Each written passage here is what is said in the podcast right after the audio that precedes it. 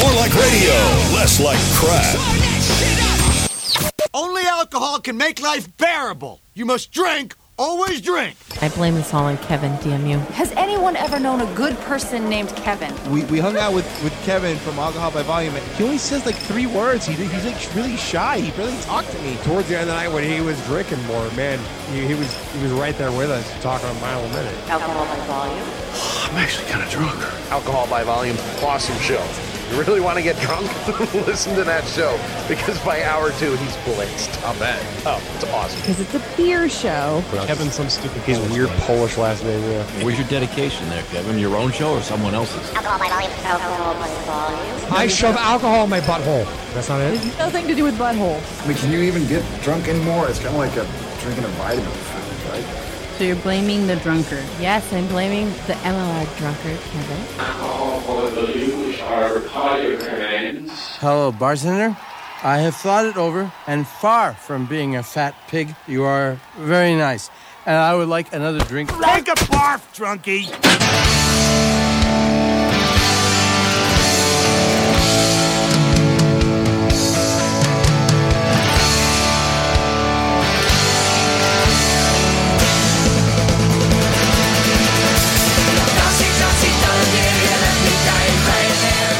It is too goddamn cold in here today. Jesus. For some reason, there is just like minimal heat in the uh, upper floor of this house right now, and I'm I'm actually wearing gloves. I'm I'm really fucking cold. Um, I mean, I, I- I got a haircut yesterday, but that, that should not account for the, the frigidness that I'm feeling right now. Welcome to Alcohol by Volume, episode number uh, number 93. This is the last episode of 2014. Uh, as always, if you're listening live, pop into the chat, morelikeradio.com slash live. And if you're listening via podcast, you can check me out live every Tuesday night, blah, blah, blah, 6 to 8 p.m. Eastern Time, blah, blah, blah, blah, blah. Uh, and of course, Skype, alcohol by volume, all one word, or the dial up phone number for uh, those kids that still use phones for uh, making phone calls. 862 345 7125. That's 862 alcohol. Uh, normally, I know I start off my shows kind of going on, you know, what I purchased over the past week and blah, blah, blah.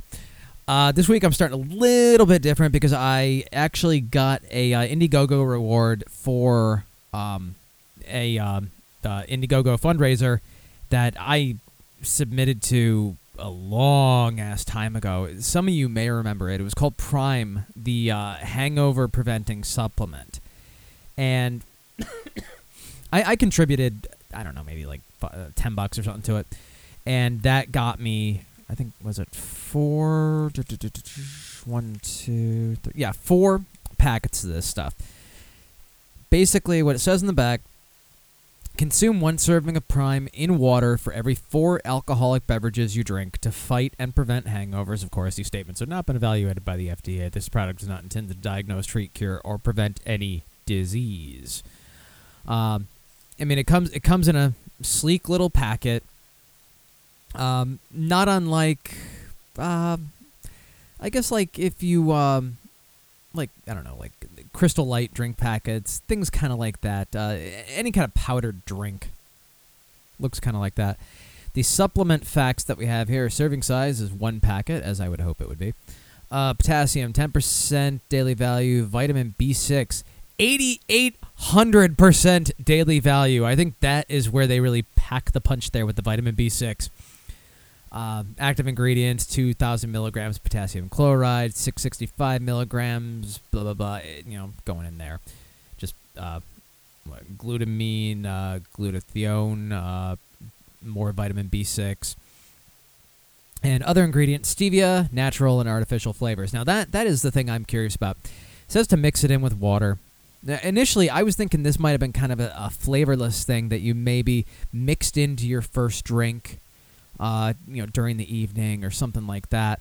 But it says mix it into water. So um, I have a glass of water right next to me here. Uh, I'm I'm not gonna be drinking. I'm probably only drinking like three beers tonight. Uh, one of them's a pint though, so close enough. Um, but I, I want to try this stuff because I'm actually curious about the the taste. I'm curious how the taste goes, and I probably should have brought some sort of spoon But I think I have a screwdriver, and that will uh, do the job. Actually, wait. Do I have my? Damn. Um. Let me see if I can move my mic a little bit. I used to have these drink stirrers, and I don't know what the hell I did with them. Probably packed up in a box somewhere right now. Um. Yeah, they were like uh, hockey stick drink stirrers, metal ones. Those would have come in very handy right now. But let's crack this pouch open. It, it's it's packed really tightly, so I'm making sure I open it over the uh, over the glass because where the split is to open it, there is powder there. So, uh, I mean, it looks like uh, looks like powder. Looks uh, suspiciously like cocaine, actually. Did they just send me cocaine through an Indiegogo? If so, awesome. Wow, eh, that is is it wow the one the pieces that clump together are just really dropping through the water so there's some good uh good mass in this okay let me find something to stir this uh actually no that screwdriver probably won't work too well not long enough uh problem i encounter all the time uh let's try these pair of scissors here i don't think i've been using these on anything toxic um you know, it's making the making the water a little bit cloudy. Uh, not unlike maybe like Alka Seltzer or something like that. Um, let me wipe these off on something. Uh, what the fuck do I have in here? I don't have. I think with the messes that I am want to make in here, I might. Uh, I don't know. Actually, have paper towels or something like that in here. I mean, you know, to be fair, it's not like I'm having somebody pissing in a chair, or you know, gargling piss or anything like that. So you know, perhaps the need for for paper towels is not that immediate, but uh, okay. So, um, uh, there's there's still a decent amount of clumping in the bottom, but I think as I get closer to the bottom, provided this is not horrible tasting, um, I'll be able to kind of swish it around a little bit. So let's let, let let's let's judge this like I might a beer. So this is this is Prime, the scientifically proven hangover preventer. Preventer is that what? I already threw away the uh, the packet. Let me see. Uh, the scientifically proven hangover preventing supplement. And I actually even got like a hand signed uh, hand signed thing from the the founders. Uh, let's see, Marlo Miller and Walter Thornburg, founders of the Prime Company. So I think that was kind of cool. So let's take a whiff here. Uh, kind of hard to pick up on uh, anything really. So let's just chug this.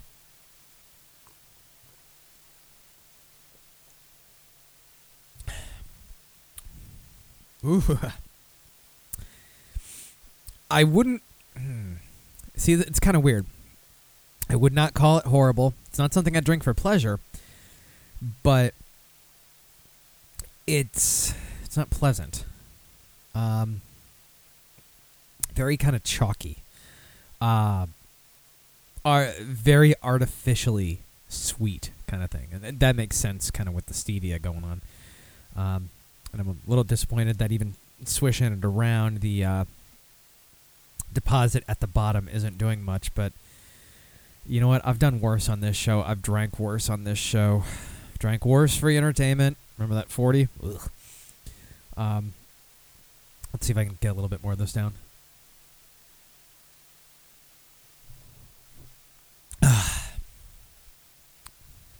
uh, it. I don't know, and and I'm wondering if I've like I don't know how much water have I gotten. I, I think I poured maybe about a pint of water, so I maybe used too much water too. Which, then again, it would, you'd think it would disperse the flavor a little bit. Now, I'm not besmirching the potential effectiveness of this stuff. I'm just saying eh, the taste ain't much to write home about here. And I am not doing a vodka tampon show, uh, Roy Black on crack. I will leave that for other radio hosts who uh, supposedly have done that before. Almost done with the glass. I just got to be careful I don't get the big deposit of sediment at the bottom here.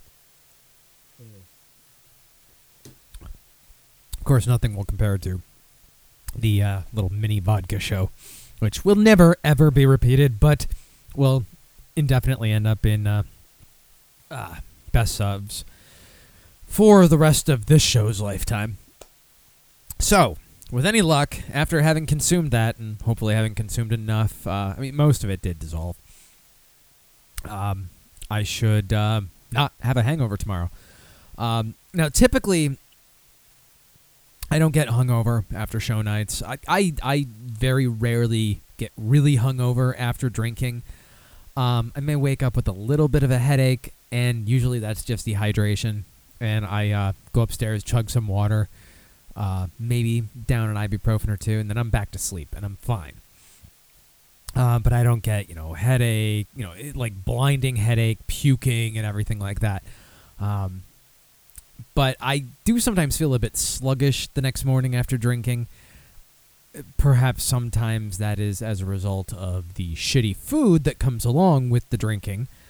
But um, I don't know. We'll we'll see we'll see how this works. The uh, maybe maybe the vitamin B will uh, I don't know give me give me a little more pep in my step tomorrow morning for uh, my regular morning run. And I, I I've been off from work since the 23rd and I think I've actually still gone out to run every fucking morning, every day that I've been off. Um, shit, did I even do it? I think I even did it on Christmas morning. I very, I very well may have. I don't remember now. I know I did it Christmas Eve.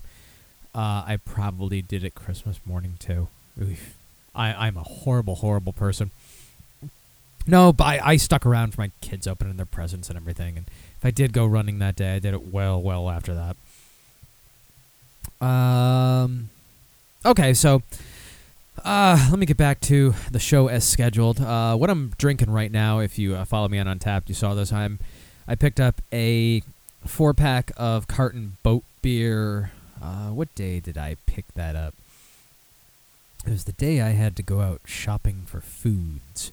And actually, I think that may have been yesterday. So, I, yeah, I picked this up yesterday at the liquor store. Uh, whenever I see it, I have a tendency to grab it. It's a, it's a very solid session ale, low alcohol, 4.2%. Um, the IBU on it, it's only 35, but it actually feels like it might be more than that. Has a nice, crisp bitterness to it.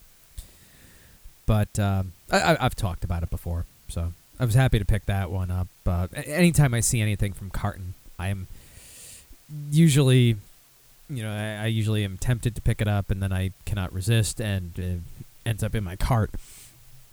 I picked up one more thing that uh, will be popping up in a upcoming YouTube review. Um, and speaking of that, if you saw my Saturday review, one of my all-time favorite beers on there, Boulder Beers Shake Chocolate Porter.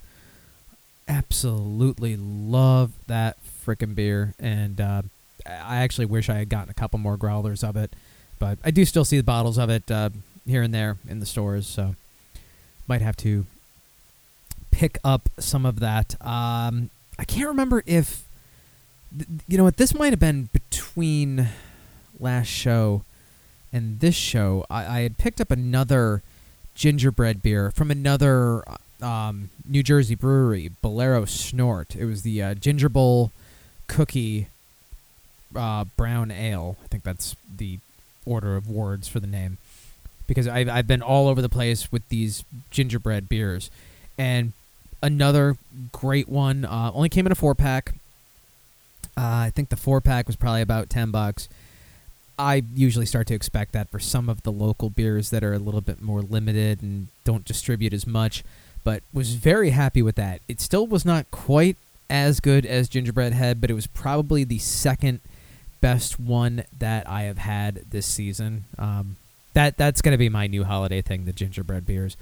I I cannot help it with that. Um, I want uh, I I let's see. I had I had harpoon.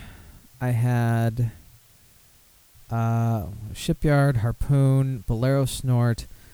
Um, God damn! I know there was a there was another one. Um, fuck.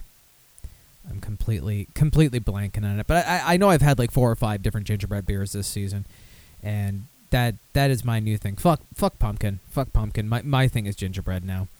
Um, but it, back to back to the Bolero Snort. I know the um, uh, liquor store that I go to for my growlers. They have it on tap right now, and today and tomorrow, five dollars off all growlers for you know end of the year kind of thing. So I think I may have to go up there with a uh, couple of empties, and hopefully they still have the Bolero Snort. I know they got some stuff from Kane Brewing. They got some stuff from uh, Angry Erik Brewing, another another local brewery out here.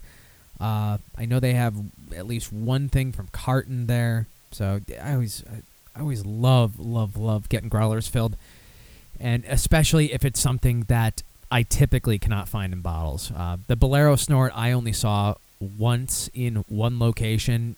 Uh, I don't usually see Bolero Snort on the shelves out here. Mostly, I see them at beer festivals. So, but taking my opportunity, I'm gonna get that uh, that growler filled tomorrow, hopefully. Oh, Jesus. Okay, yeah. The prime, the prime is uh, prime is making me burp right here now. And I, I'm, I'm surprised nobody made the joke that I only supported the, the Indiegogo because the name Prime, because I'm in love with Optimus Prime or something.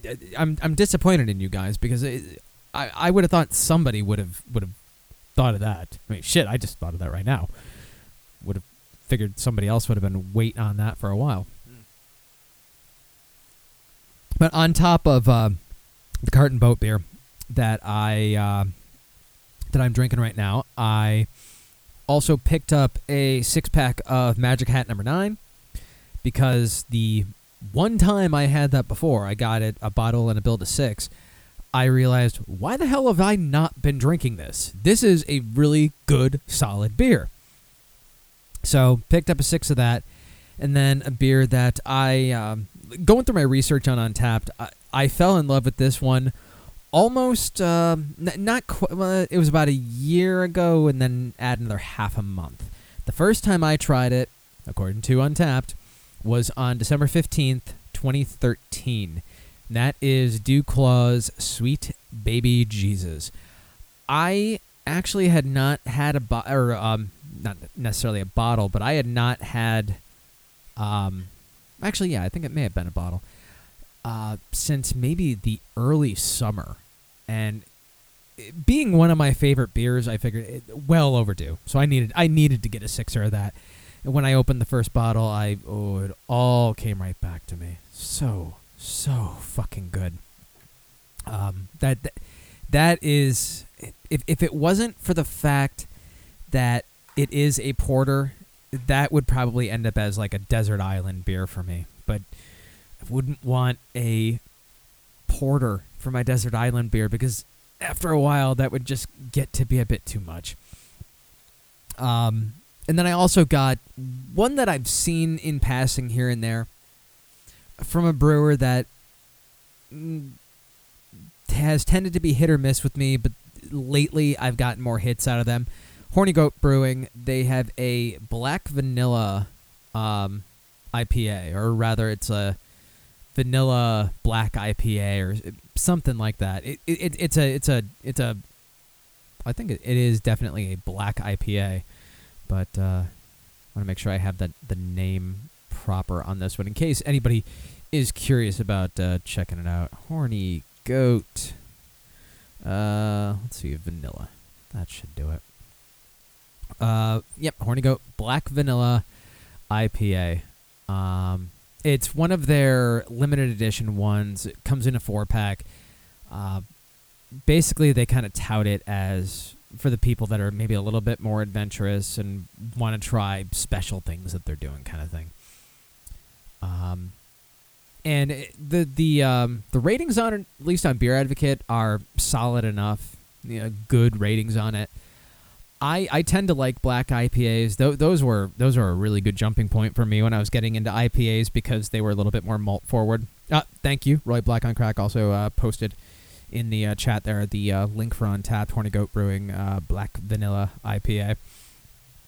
Um, and the the more malty IPAs, like either like the black IPAs or the double IPAs that were a little bit more malt forward, i- those were a big gateway for me into the IPAs.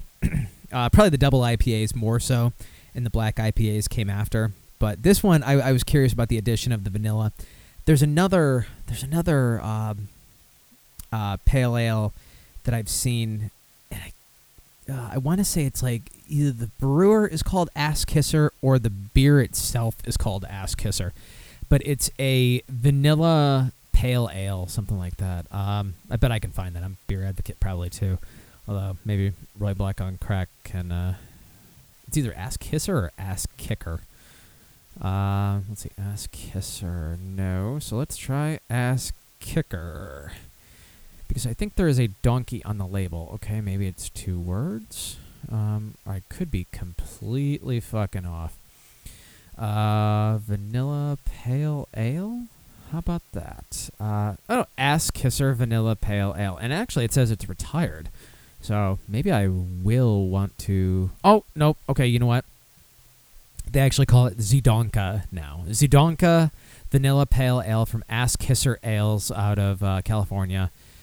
Uh, not wow. It, very little info on Beer Advocate. No real reviews. Um, only some numbers on it. Uh, no aggregate on it. That's actually kind of interesting. Um, ah, Roy Black on Crack hits it. There we go. An Untappd. Ass Kisser Ales. Um, so let's see. Yeah, uh, they got a Porter Pounder. uh, Royal Dunk Double IPA. Stubborn Jack Smoked Porter. I'm seeing if uh, anybody has checked in on the. Uh, there we go. The Vanilla Pale Ale.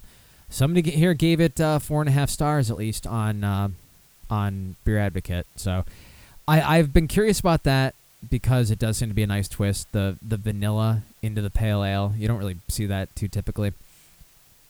Um, but this is not that. This is this is a black IPA with vanilla. The vanilla is very very subtle in there, but you pick up on it. It it it's got the nice roastiness you expect in a black IPA. Really hits you with the bitterness though too. So there's there's a good balance there. Uh, a, a good one from Horny Goat. Would I necessarily get it again? Um, maybe. I'd have to be in the right mood for it. I probably want to get that Zidon- uh, first to see how that vanilla comes across in it. I know sometimes, I, I guess it depends on how refined one's palate is, you know, picking this kind of stuff up. But I, I, I liked it. Um, not not one of my beers of the year, which I'm going to be getting into, but uh, definitely definitely a tasty beer that I'm glad I tried. So I, I, speaking of you know beers of the year lists, I was looking up a lot of the the best new beers of 2014 lists on a lot of the different beer sites that I go to, um, and in, just in general, you know, food and beverage kind of websites. And I was annoyed at how, for, for the most part, most of them were lists of beers that don't get wide distribution. It, it, it was stuff that I had never actually heard of before. Now that does that doesn't necessarily mean anything. You know, well, if I haven't heard of it, it must not be shit. No, no, no. I'm not saying I've heard of every beer out there, but chances are, if it's something that gets any kind of decent wide distribution and isn't just, you know, draft only at the pub down the street on Wednesdays from six to nine p.m. You know, something like that. Um, I, a lot of these, I just I had no fucking clue. Um, I'm trying to remember which which site it was. Um, it, it, it was one of it was one of my favorite sites for uh, for grabbing material from. And let me see here. Uh, let me open this up in the tab and see if I can find anything. uh, da, da, da. Uh, well, those are th- well. That's an interesting one. Celebratory beers to drink on New Year's Eve. But again, it, like it, it's a great list from FirstWeFeast.com talking about ten celebratory beers to drink on New Year's Eve. And I thought, oh, okay, a list. We love a list. This would be great. And I can't say that I have seen um well maybe one two and possibly three three of these like one is a, um uh, St. Bernardus beer one's from Rogue, and um, if if you've seen this one, you will instantly know it. Uh, it's the Morimoto Imperial Pilsner. It comes in that white bottle, has a bottle cap on top, but it it basically has the um, the uh, plug cap. I don't know what the swing top. The swing top. That's what it is. Has a swing top on it. I know I've seen that here and there. Uh, Hitachino Nest Celebration Ale. I'm almost positive I've seen that. But then you end up with was like uh, Dupont avec l'on- le bon vœu, uh, Phantom Saison. Um, that I think I've seen in passing on a beer site somewhere. Uh, Deus Brut de Flanders. I mean, it sounds cool, but it, it's stuff that I mean it's beermenus.com staff cicerone John Feder- uh, Federico, and I don't know, like the the stuff like those kind of lists come across as highly inaccessible for me. Um. Okay, you know what? It was it definitely was not this site, so that leads me to believe that it could have been this site. Although possibly not. If I don't find it on this one, I'm just gonna say fuck it and be like, eh, whatever. I don't give a shit. Um, so many of the lists come off as you know a too cool for the room kind of thing. Stuff that probably 90% of us out there are not going to find, not going to see, and probably would not have even heard of if it was not for such lists. So, my list that I did, which I, I I'll I'll be getting to uh, shortly, um, depending on how the press clippings and everything kind of go, uh, may start up with that after the break. Um, mine are significantly more accessible, uh, wider distribution because that's usually what I see here. I mean, there's there's a couple on there that mm, like one one was sold only at the brewery. Okay, fine. Uh, one I think was a draft only offering that I got from a growler. So I mean, not impossible to find.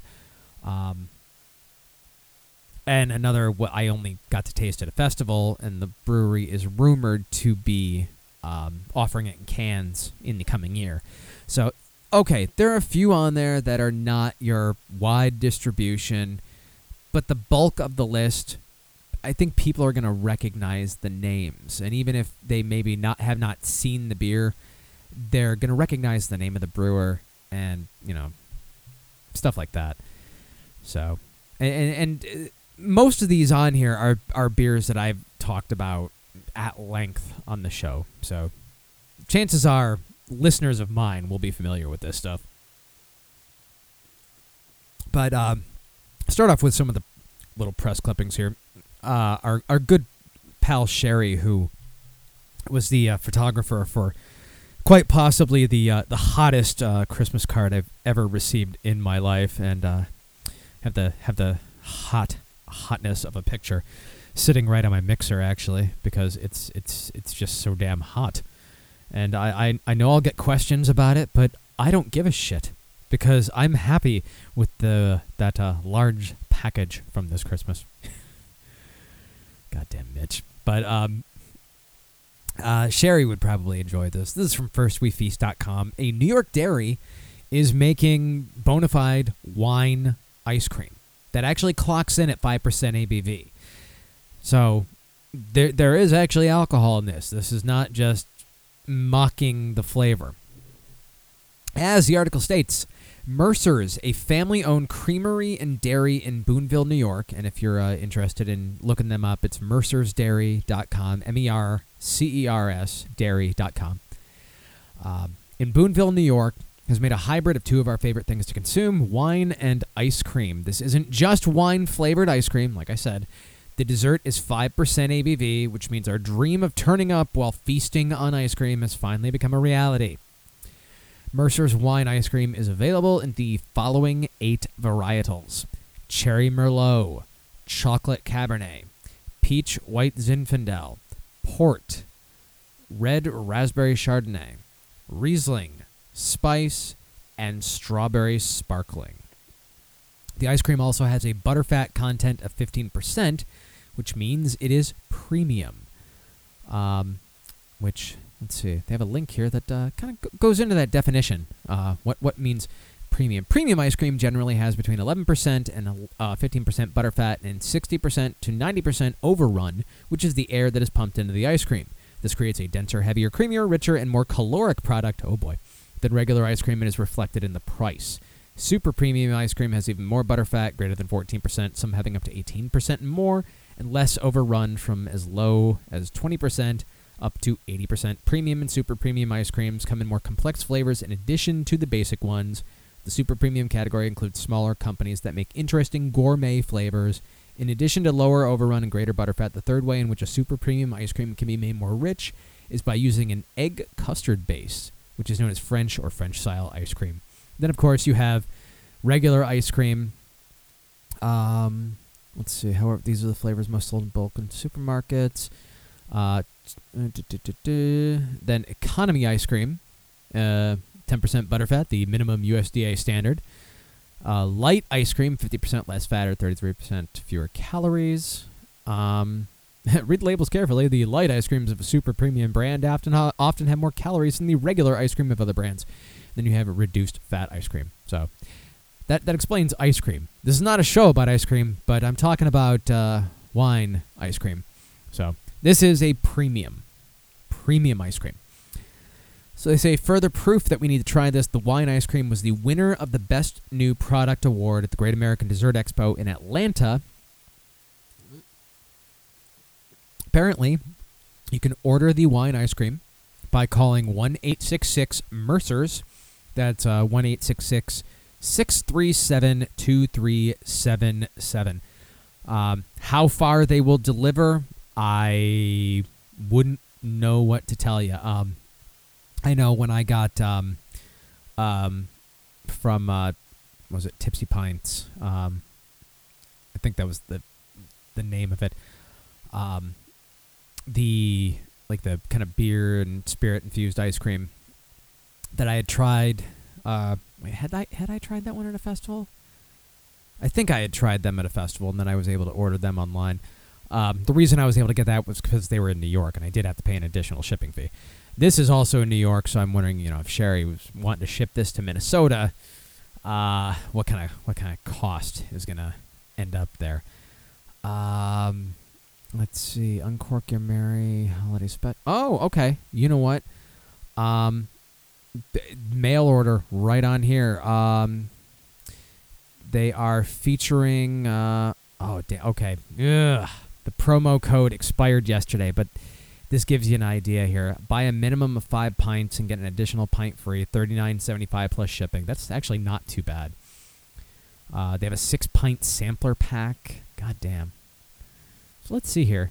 Let's look on. Let's look on their site here and see if it uh, if they have a way to actually purchase on here. It does not.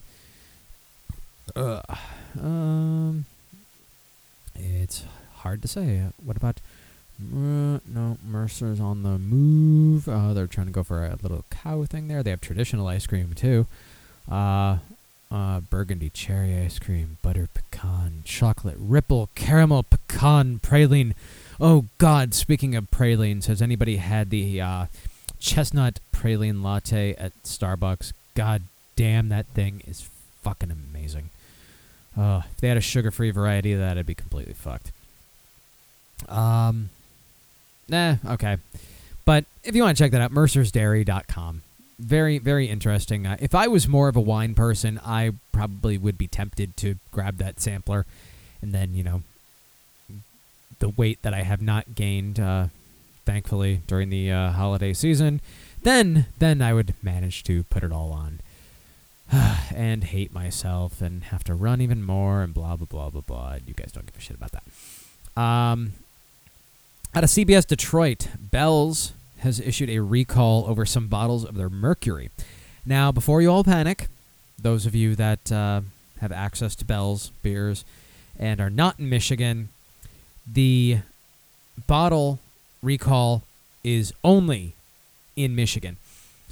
Um, again, from CBS Detroit, a West Michigan produced craft beer is being recalled, but it's not the brew that's the problem, it's the bottle.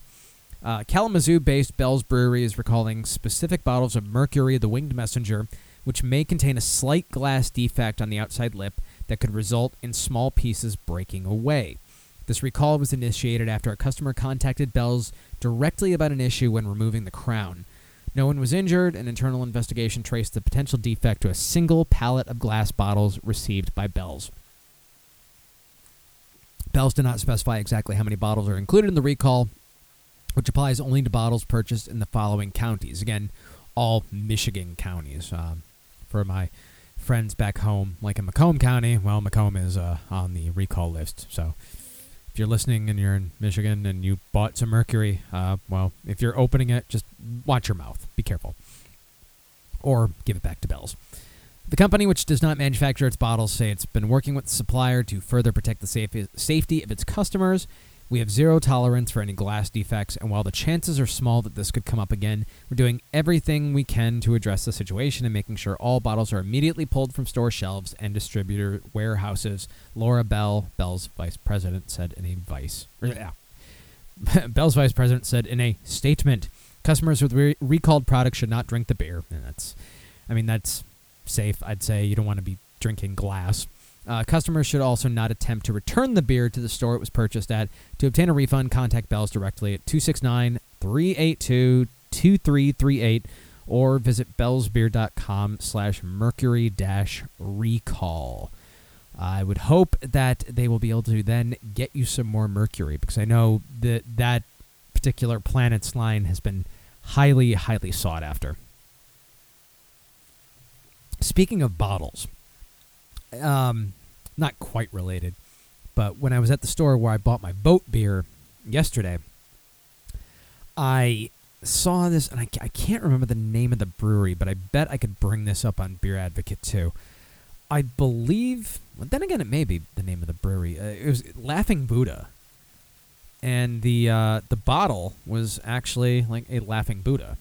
Uh, let's see if I can find this here. Uh, maybe not. Um, they, I mean, they had six packs. They hadn't the build a six pack selection. I was very, very, very tempted to pick some up. Um, here we go. Laughing Buddha beer. Um, hmm. It's not Funky Buddha. It's definitely Laughing Buddha. Now, is that Seattle? Hmm. I am. No, these news articles ain't helping me here. But I did. I I'm almost positive this uh, this image that I found. Yeah. Um, I honestly have no idea what um this Im- this image looks like. Oh, there we go. Oh, God damn it, little Matt, he got it. Jesus, dude, that I I'm almost positive that is the one. Um, yeah, okay, he said pretty odd beer, bit watery. The bottle's cool as fuck. That is exactly why I wanted to get it, just because of the bottle. It didn't seem like it was any kind of special beer, but um, what the hell is the what the hell is the name of the brewery on it though? Um, I, I see the name Lucky on it. Is it is it like Lucky Buddha? Is that what it would be?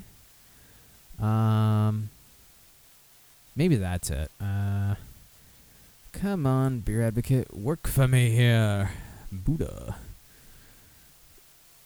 Of course, that's probably gonna give me Funky Buddha all over the goddamn place. Um, Funky Buddha. Uh, da, da, da, da, da. I don't want Funky Buddha. I want uh, Lucky Buddha. And of course, by the time I tab back to the chat, little Matt will probably have the answer for me right there. Uh, oh, nope, not yet. Uh, Lucky Buddha. Oh, son of a bitch. Is it Australia? It's Australian. No wonder little Matt knew. Okay. So I, I discovered an Australian beer here this week. Impressive. Uh, the Beer Advocate score is 64, so it's a poor. The Bros say it's a 70. It's okay. It's a Euro Pale Lager, 4.8% ABV. Um, reviews encompass uh, practically water, but not offensive. Um, somebody says this was just beer. There wasn't anything particularly good or bad about it. The bottle's great and makes it worth buying at least once, but only once. I think that is I think that is probably what I'd do. And because it was in the build a six selection, um, you know what? I think it, maybe I'll head back there tomorrow just to get a bottle of it, simply because it is a really damn cool looking bottle. If if you're not in the chat, um, uh, look up look up Lucky Buddha and you'll find it out of uh, was it Sydney, Australia? I think. Um, and yeah, Little Matt's right. Two in two weeks. It's two Australian beers in two weeks and I'm not I'm not doing this on purpose. Just it just seems to happen that way. I mean, uh, little Matt's uh, Little Matt's bringing some kind of vibe to the show, uh, getting the Australian beers going with us like that. But yeah, it, yeah, I, I'm fuck it. I'm I'm gonna buy it, provided they still got it there. And uh, I'm I'm not expecting a great beer out of it, but I'm expecting a great bottle because it is a really cool looking bottle. Um, it, it it's it's a laughing Buddha. That is what it is. Um, yeah, little Matt has a good point. Uh, two in two weeks as opposed to zero in 92 weeks. Well, you know, we, we, we can't all be uh, Gustav Nyquist, can we? You know? Uh, so let's see here. Oh, uh, strangely enough, wow, this wasn't planned at all, was it? Um, uh, this is a story out of uh, Sydney, Australia. Restaurants find as beer towers pop up around Sydney. This is from the Daily Telegraph. It's the new dining gimmick that has seen trouble brewing. you, you know there are better puns that you people can use when it comes to doing beer news stories. It's always, you know, uh, trouble brewing or there's something brewing or um uh well that that's just about it. That's all they seem to use. They're they're uncreative fucks. Uh, this is Jim O'Rourke from the Sunday Telegraph. But I digress. Three liter beer towers, which let patrons pour their own drinks, have been appearing in popular eating houses across the city. Uh, I'll pop into the chat here.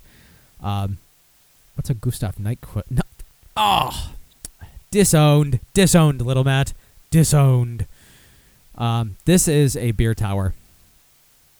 Um, restaurants have been hit with massive fines by government alcohol inspectors for letting patrons get drunk. Wasn't that kind of the point of serving beer?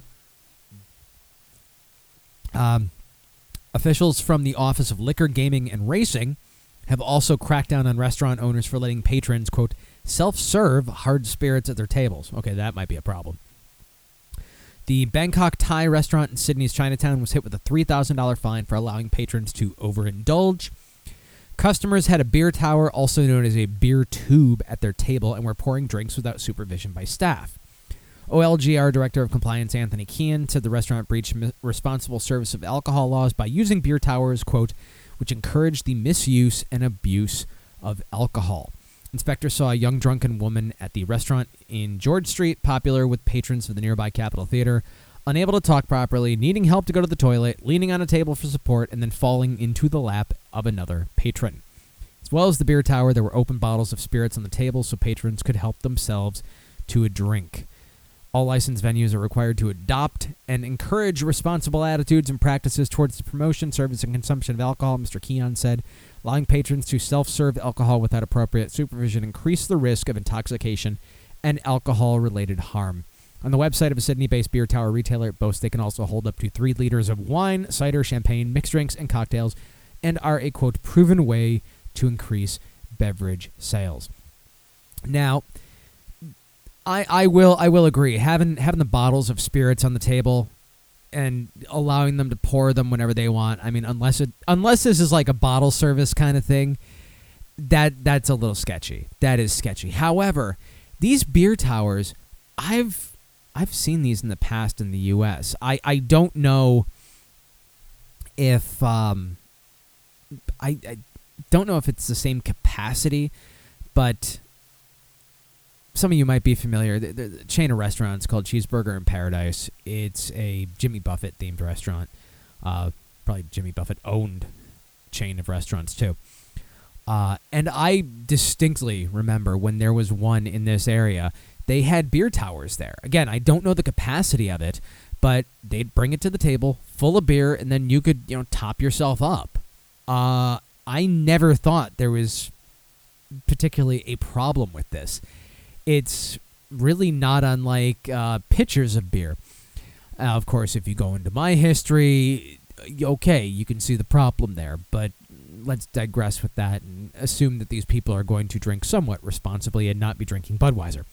Um, I don't see a problem with the beer towers at a table. Um, fill it to a certain level. I mean, maybe, maybe what they do, you know, say say you have four people at the table, it's like, okay, well, you know what? This is the maximum that I can uh, put in this right now.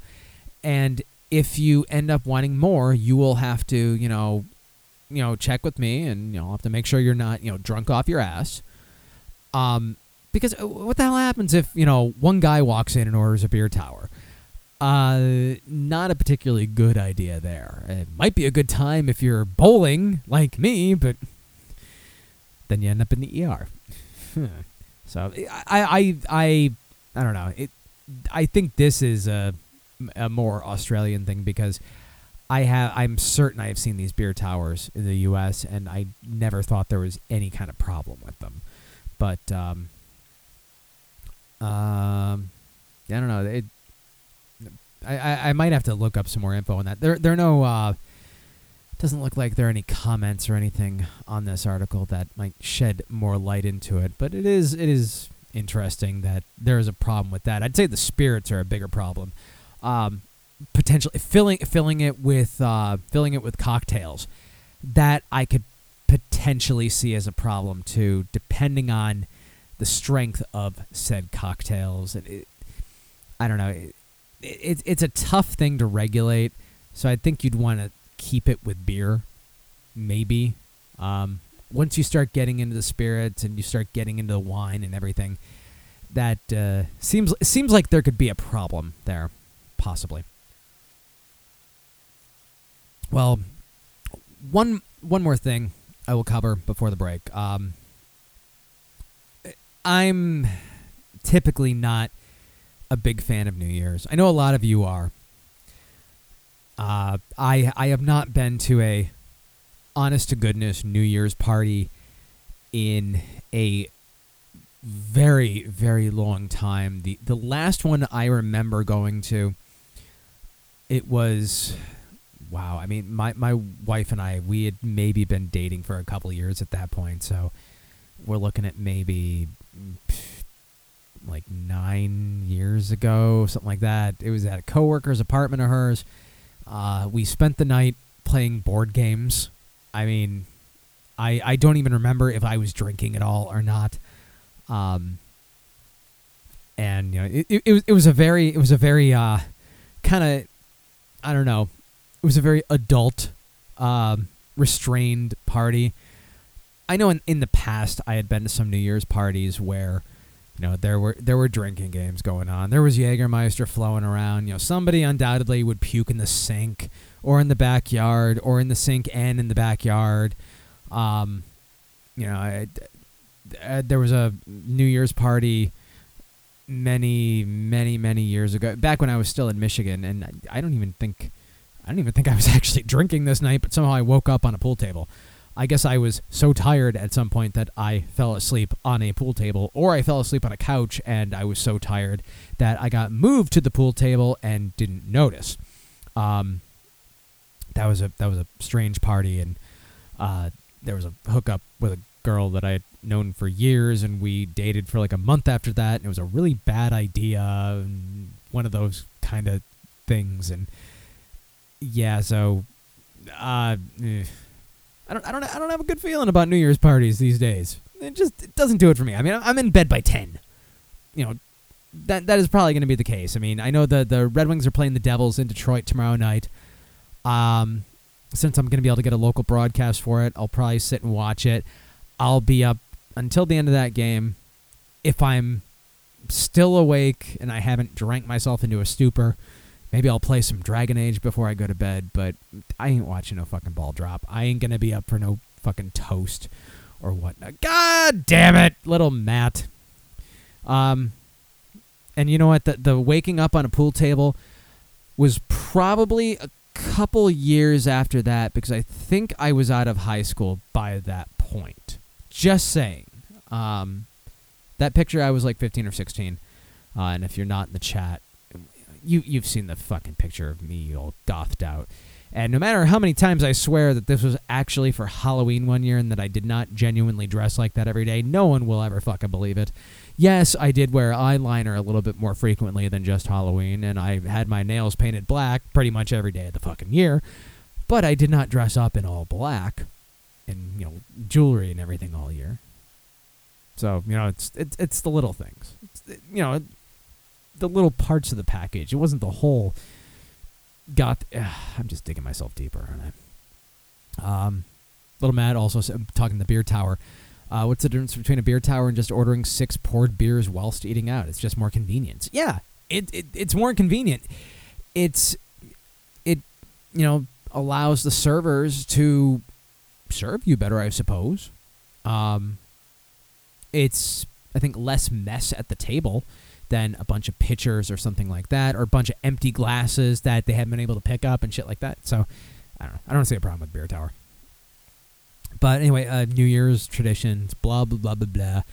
Mentioned the toast, and NPR actually had a interesting article, and this was from actually a couple years ago, but still applies. Entitled "Why We Toast: Uncorking a New Year's Tradition." Of course, they have to go kind of punny there. The act of toasting feels natural. You lift your arms in affirmation and drink in honor of an occasion or a loved one. It's what millions will do this week as they ring in the new year, but why? Like shaking hands or saluting, toasting is a habit with incredibly foggy beginnings. So we here at The Salt decided to dig into it for the sake of science. And I have always kind of been been curious about that. And and, and typically when when you think of a toast, it does have to do with some sort of alcoholic beverage. It never quite feels right when you're toasting and you have a glass of water. Something feels off about it for some reason. Even if it's, you know, just soda or, you know, God forbid a can of soda instead of a glass of soda or something like that. Just something feels off about it. So to continue here in the article, there's a thin line between history and folklore, says historian Paul Dickson. Dickson. He should know he wrote a book called uh, Toasts Over 1500 of The Best Toast Sentiments, Blessings, and Graces. But toasting definitely goes back to the ancient world. So, it, it, this actually does get genuinely interesting. Uh, Ulysses drank to the health of Achilles in the Odyssey, he says, and in Rome, drinking to someone's health was so important that the Senate demanded that all diners drink to their emperor Augustus before every meal. Almost every culture, Hebrews, Egyptians, Persians, Saxons, Huns, had a pledging of honor with a glass. But it wasn't always called a toast. This is what really kept me with this article and kept me interested. The term didn't come about until the late 17th century, and I swear to God, this sounds like a uh, Docky Wheats fun fact. It's fun. It's a fact. Um, in the same way you throw a lime in tequila, it was customary to plop a piece of toast or crouton in a drink. Think of it as an early form of a cocktail snack. Dickson says it may have been a flavoring device. The practice was common, and virtually anything found floating in a drink was referred to as toast. Very strange, but you never you never really think of the the etymology of the word toast in terms of clinking glasses and you know or just raising your glass and what that means. Um, God damn it, Roadblock on crack. The drinking age in America really must get lowered. They'll make less of an ass of themselves. Yeah, drinking age lowered to 12. Good population control. Thank you, little Matt. Well, I've already had two kids, so fuck that. um, orig- the origins of the clink, what I just mentioned. Um, Dickson says that toasting flair didn't popularize until the early days of Christianity. This is another thing that kind of makes sense. Many believed the bell like noise would drive off the devil, which was most dangerous in times of drinking and reveling, but that's just one theory. Another legend contends, and I, I rather like this one, that by adding the clink, toasters could get the greatest pleasure from a drink, Dickson says. Before the clink, toasts only satisfied four of the five senses. So you're getting to see the drink, you're getting to feel the drink, getting to taste the drink, you're getting to smell the drink. But you're not getting to, quote, hear the drink. Aha. But there is still a third theory. Dickson said his research can't confirm or deny this one, but many believe the clinking of glasses began as a way for nobles to avoid being poisoned. The tale goes that the clank would slosh liquid from one drink to the other, reassuring the guest that his or her drink was safe and untouched. So, when you're clinking the glasses together, some of your drink is intermixing.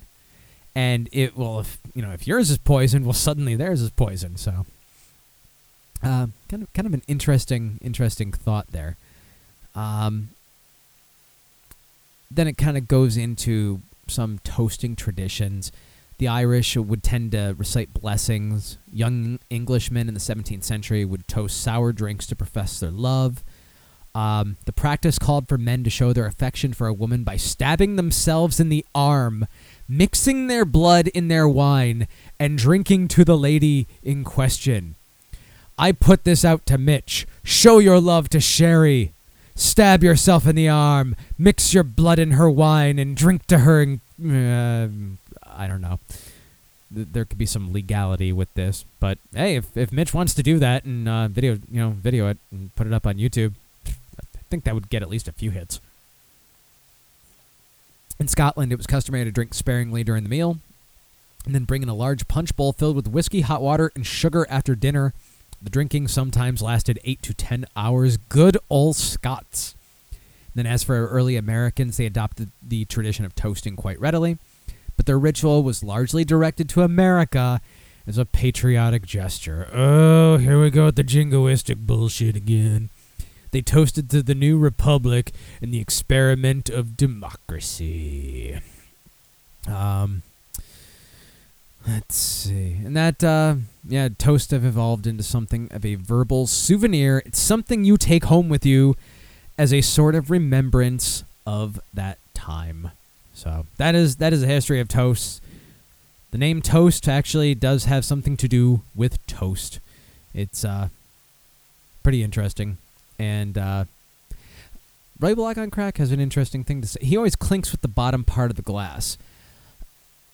And you know, I, I, think I have more of a tendency to do that too. I'm I'm always afraid that somebody is gonna clink my top part of the glass too hard, and it's gonna s- snap it off. You know, and it's gonna waste my drink, and there's just gonna be a shard of glass sitting in there. Regarding the mixing blood with wine, uh, Little Matt says I wouldn't put it past Mitch and Sherry. You know they mix deer's blood with their beer, and it probably tastes absolutely delicious, right? Alcohol by volume, Kevin Show. Hey, it's the name of the show. Hey. More like radio, less like crap.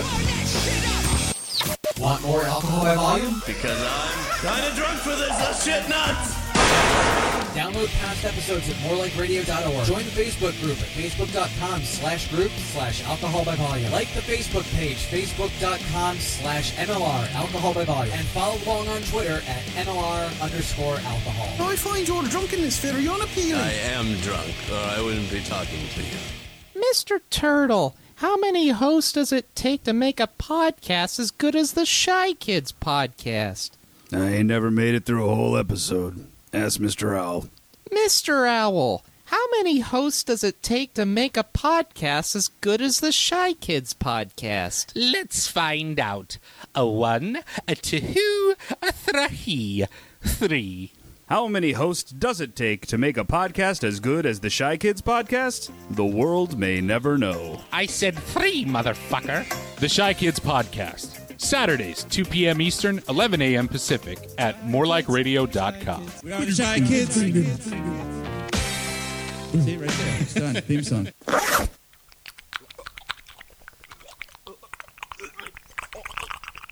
God, it's so deep. Take your hands off my head. No. It hurts. I bet. It's really deep. Are you almost done? Oh, I've been done for a while. What? No teeth. I'm sorry. Nobody likes teethy blowjobs. You know what? What? We should do this every week. Do what every week? DV podcast. Oh, sure, right. When is it? Fridays, at 8 Eastern. Fridays at 8 Eastern? Yeah. On morelikeradio.com? It is. Cool. Can you download it on iTunes? Of course. Just look up Deep V. Deep V. Deep V. Hey, smokers, you stink. I'm not talking about your character. That's a given. I'm talking about your clothes.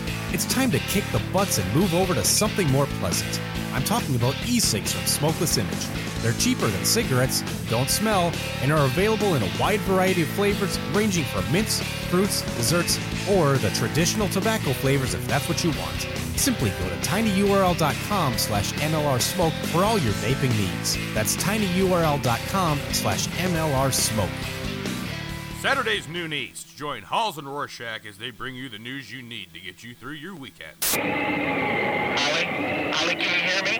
Yes. okay, Ollie, I'm outside right now. It's uh, it's uh, it's really boiling hard out here. Uh, Sounds like it. Where are you at? Are you in Antarctica? uh, wait a minute, Ollie. I see somebody coming toward me. There's a, there's a man coming toward me. Uh, uh, hold on a second. Uh, what, you, uh, uh, what are you doing in my yard? I'm getting too old for this shit. oh my God, it's Danny Glover. Danny Glover's in. I just want to say that this snowstorm is a bunch of fucking bullshit. I'm to let you go back in the house, Rorschach, because the sound effect is about to run out. Hey guys, it's Halls from It's All About Me. Join Rorschach and myself every Saturday from noon to 2 Eastern Time right here on More Like Radio. If you weren't able to catch the last Hippo Juice show, here's what you probably missed. I just keep thinking to myself, and it makes me giggle that I, every time I hear the story, I imagine it was Ray Romano in the same situation. Oh, Oh, Deborah. come on. Kind of does. I barely touched her. Come on. Oh. Oh, it was my brother. Look at him. He's bigger than me. Come on. Oh. Come on, everybody loves me. Oh, I got I got twins. Come on. Oh, let's go. Let's go Home Depot. Come on. Fess up, Raymond. You know it was you. They got you on video. Anybody want soup? Ma, come on. We're talking over here.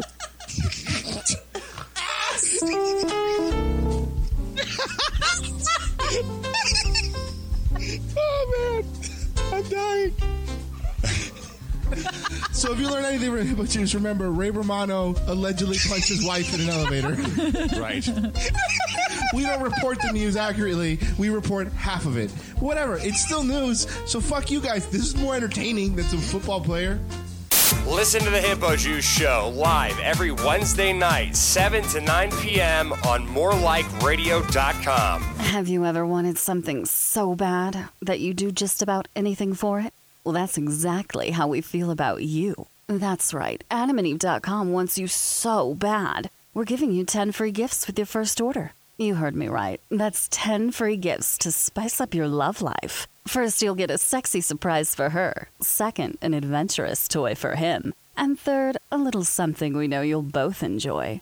Plus, you'll get six full length adult movies on DVD. And number 10, free shipping on your entire order. That's 10 free gifts for you shy types who've never tried Adam and Eve before. Just go to adamandeve.com and select any one item. It could be an adventurous new toy, a sexy piece of lingerie, or anything you desire. Just enter offer code DEAL48 at checkout and you'll get all 10 free gifts, including free shipping. That's offer code DEAL48. That's D E A L 48 at adamandeve.com. You know at the start of the last episode, we went through uh, different nationalities, you know, and now people know that we're Irish. and now people know that we're all shite at accents as well. but I was wondering, is it prejudice to not make fun of like all of the countries? Where are you going for here? We'll name check every country on the show. That way, no one can be mad. How about that? I could do Swedish. Oh yeah, well. Birdie birdie. And to the Italians. Papa da poopy. Papa da poopy. okay. To the Mexicans. Hey, hey man. Uh, Spain.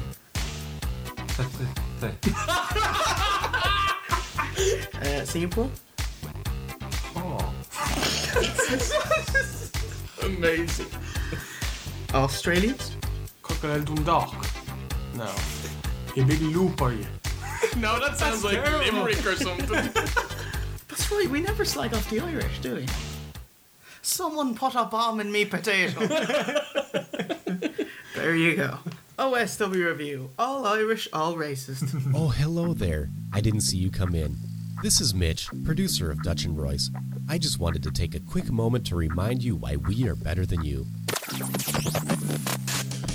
I I took the turkey baster and put it in the glass and sucked up as much pee as I could. I took the turkey baster after lubricating it in my asshole and put it up as far as I could in my asshole, and I was repeatedly thrusting it in and out while jacking off and screaming out a boy's name and moaning to make it feel like it was real. I can't believe. I then, I then imagined Sean, did you write head. this? I then imagined in my head him screaming, "I'm coming!"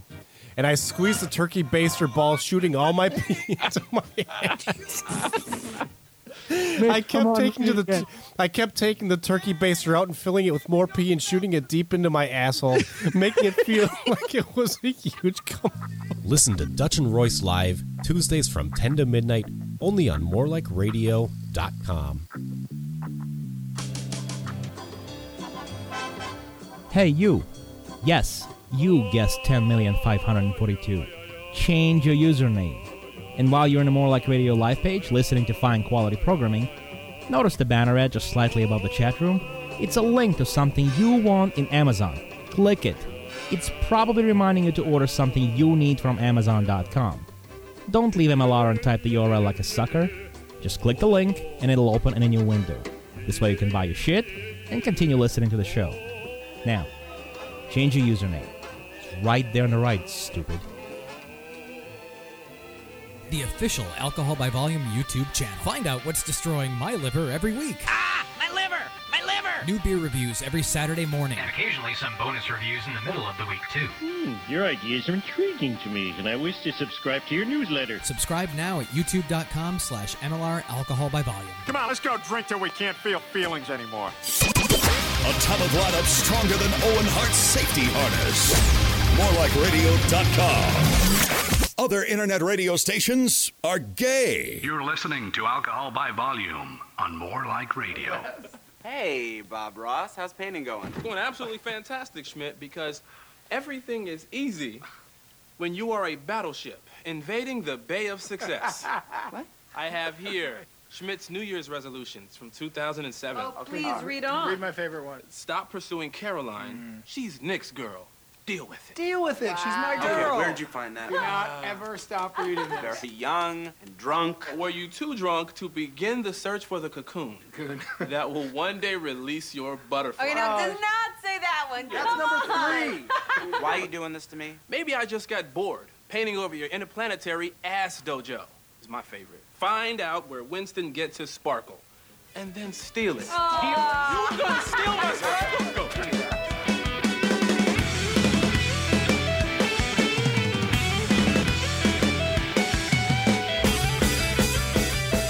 Welcome back to Alcohol by Volume.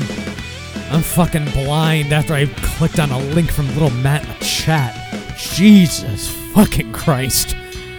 Ugh. Let's just say it was a guy with a turkey baster. I don't need to see that again. Definitely not as hot as Mitch made it sound during the break. Not at all. Welcome back to the show. Hour number two. If you want to Skype in, it's alcohol by volume, all one word. Phone number 862 345 7125. That's 862 alcohol.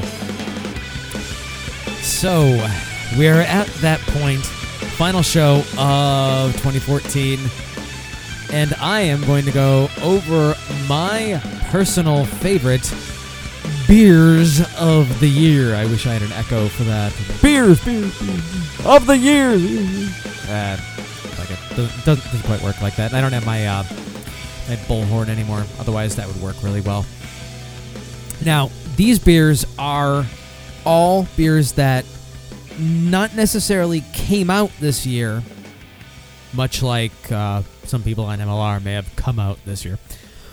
Um, but beers that I had for the first time this year. Now, some of them, uh, yes, did come out for the first time this year. Um, but all of them are ones that I, I checked this on Untappd that I had for the first time this year. That's how I found that Sweet Baby Jesus I had had for the first time December 15th of last year, so it did not qualify for this year. So, um, going down the list, I did a top 10, and then I had kind of some little subcategories, and uh, we'll see. We'll see how detailed we get into this, uh, depending on time permitting. But uh, I don't know. I, I think I'll be good. I, I, I always seem to manage. Uh, almost two years doing this show, and I always seem to manage. All right, all right, all right.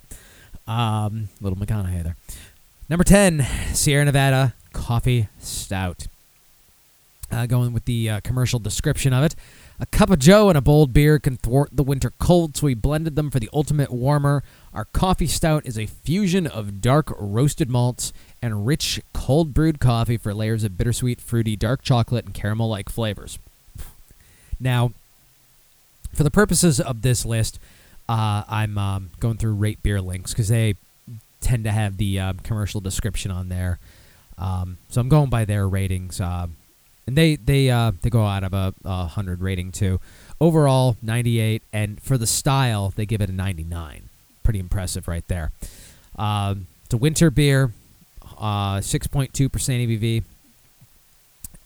At current, it is only available in their uh, snow was it snow pack variety pack i believe it's called uh, that comes with pale ale porter and boomerang ipa along with the coffee stout whether or not they are going to be offering it in six packs don't know they would be stupid not to because this is one of the best beers that they've got uh, it's a solid, solid coffee stout. I had it for the first time at the Big Brew Beer Fest in Morristown uh, a few months ago, and uh, wasn't expecting it to be there. It was something I had been looking forward to, but I had been looking forward to finding it on the shelf. When I tried it there, I, I knew that I had not overhyped it, and that it is just a solid, solid, perfect example of the style of a coffee stout. So that's my number 10 for the year. Uh, Little Matt says PBR wins his beer of the year. Well, considering what you get down there in Australia, you know, you know might might actually be the case there. Um, and you know, honestly, I, I wish I wish I knew, like, with with the, with the scores that uh, Rate Beer gives, it, it's kind of interesting. This next one has a 93 overall, basically saying overall it is a really good beer, but it has a 54 for the style. So maybe it's saying that it's average for the particular style, but overall as a beer, it's really really good. And maybe that's lending more to the style, saying the style in general is really good too. Um, number nine, Rodenbach Flanders Red. Now, this one I kind of tag along with their Grand Cru and their uh, Caractère Rouge, which the latter I had at, again, that same festival in the VIP section. And it was pretty much the one beer in the VIP section that uh, ma- made the VIP ticket worth it. Uh, commercial description bottle filtered a blend of 75% young beer fermented in steel tanks and 25% old beer aged two years in large oak casks rodenbach bears the proud title of quote the most refreshing beer in the world it's a sour uh, flanders red and i find it to be one of the more affordable sours out there I believe for a six pack or you know a box, they basically have it in a box of six. At least around my area, it's seventeen ninety nine for a sour, and getting you know six 12 ounce or eleven point two ounce or however they however they do it with those. Um, getting that for seventeen ninety nine, that's actually a pretty good deal considering that you're getting uh, like a seven hundred fifty milliliter of something from the brewery, which yes are fantastic, you know, Tart of Darkness and things like that. But you're looking at 22, uh, 25, 30 bucks on that. Um, so I, I think for for for um, for affordability for your dollar amount, Rodenbach I think is the best Flanders Red you're gonna find out there. Um, there there may be other better ones, but they hit your wallet a lot fucking harder. And honestly, I ones that I've had, I wouldn't say they're that much better than Rodenbach. Um, the Grand Cru is a step above the Flanders Red, but it's pricey, so it didn't quite hit my cut there. Um, this is more accessible for that. Um, if you want somebody that is curious about sours, but they don't want to spend a shitload of money, uh, my my local liquor store has Rodenbach in the build of six selection. So even if they just want to try one bottle of it, this is a perfect way to do it for them. Um. Okay, let's see here. Number eight. Okay, this is this is one of the you know kind of brewery exclusive ones. This is one that I picked up uh, a couple uh, four packs at the brewery. Actually, a few of them because I know I sent uh, I sent some cans out to uh, White Ass Brent and to uh, Scrambler. This is from Carton Brewing, Atlantic Highlands, New Jersey. I talk about them all the time, obviously. This is one of their summer beers. 3.9% ABV. It is Monkey Chase the Weasel Berliner Weiss. Uh, it is a uh, mulberry sour. And go into the commercial description for this one. The backyard of our brewery has a mulberry tree that drops its fruit in the first days of summer. We moved into our building during early summer 2011, and their building's fucking awesome uh, tracking a bright purple path through our new home with every laden step. It was then we decided if Mulberry was going to get that deep into the brewery, it should probably get into a beer as well. Stealing a process from Berliners, we let the lactics in a wheated mash sour up to a green apple slash lemon level, accentuating the bright side of the mulberry profile. The barley of the malt bill is light continental two row, its kernel's nuttiness playing to the softer fruity component of the berry's flavor, keeping the beer from flying too close to bright. Meant for quaffing when there is no reason to avoid direct sunlight on balmy summer days. Drink Monkey Chase the Weasel because there's more sun than moon at the top of summer. Uh, it, it's a nice, nice, refreshing alcohol level, very sessionable. Um, Berliner Weiss tend to be on the lower end of alcohol anyway. I know like uh, the Bruery's Hot and Roth. Um, I want to say that one was like maybe a three one. Um, I've had some though that are a little bit higher. I think uh, River Horses was at least four or five. So, but tends to be more sessionable. This one was only available in cans at the brewery. They did not distribute it out to stores, as far as I know. I believe it was only available at the brewery, and I managed to to get some uh, get some cans of it, and it did not disappoint. Uh, you know me; I love my sours, and this one I was very, very pleased to get it. Um, I, I, I, and I can't wait to see what new new ones they come up with next. That I again have to drive an hour and a half to the brewery for, but it uh, usually ends up worth it. And, and Carton gets a lot of their beers on tap at the growler stations here too. So that was number eight. Number seven was actually one that I got in a growler. It's a brewery that we probably all know, but this is not necessarily a beer that you may be familiar with because it was a special one-off beer. And again, I, this this could potentially fall into the too cool for the room section of it, but we all know the brewer. Um, and if I was able to get this at a growler station, other people were too. I'm I'm not that fucking cool that I can, you know, get the rare shit. Number seven is from Left Hand Brewing. It is their Beer Week Sauce, also just known as weak sauce. But uh, commercial description for this one: coffee porter released for Colorado Beer Week 2011. Now that's kind of interesting that it was 2011, but I I had this in 2014, so I I don't necessarily know. Uh, oh, you know what? Okay, um, it was on Nitro at the brewery for Great American Beer Fest 2014. So I guess they've uh, they've been okay. They created it in 2011. And it's kind of been made as a one-off each time since. In honor of craft beer weeks all around the U.S., the Left Hand uh, created a special one-off beer called Beer Week Sauce Porter. American style porter contains a fair amount of coffee, which is just the thing that you'll need to keep going through this week. It was it was a really nice, uh, roasty coffee porter, but it wasn't a heavy porter. There there are some of those porters that really approach stout in terms of the heaviness. Um, this this one I would I would love to see this one pop up in a growler station again because it was just really good. Uh, Rate Beer has it 97 overall, 99 for the style, so that kind of gives you an idea. Um, I, I I run into more luck with stouts than I do porters. It seems, um, but it's kind of funny because let's see, uh, one got one stout, two stout. Um, yeah, you know what? I think only one. This is the only porter on this list. If that gives you, an, uh, you know what? I take that back. the next one is actually a porter too, I believe. So, um, but left left hand is solid with th- their milk stout. They do a damn good job with that. So I'm not surprised that this was equally fantastic. It's it's a one off for beer week basically. Um, but if you're able to find this at a growler station, because really that's the only way I, they don't bottle this. In fact, the image they use on Rate Beer is of a growler, a left hand brewing growler for it. If you're able to find this, get a fill of it. If you like a porter, if you like coffee, you're not going to be disappointed. Really, really good. Uh, let's see here. Number six. Uh, like I said, it's a porter. Evil Genius, Purple Monkey Dishwasher. This is a porter, and this is a chocolate peanut butter porter. Not unlike Sweet Baby Jesus.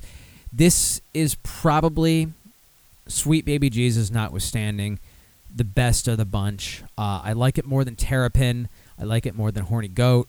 Um, and not a lot of people are doing uh, chocolate peanut butter porters yet, but there have been the handful popping up. Again, you know, DuClaw is still the best of the bunch, but I had my first DuClaw last year, so uh, that it doesn't count this year. And I'm actually very curious. Um, really quick, I'll bring up another tab for Rate Beer, but they give it an overall of a 73 for the um, the beer itself, 54 for the style. I'm kind of curious how they rate Sweet Baby Jesus in comparison to that, because it wouldn't surprise me if the numbers were very similar on that. Um, and God damn it, DuClaw has varieties of Sweet Baby Jesus that I, they've since been retired that I wish I could have tasted. There's a banana variety, a coconut, Grand Marnier, raspberry, Snickers. Oy.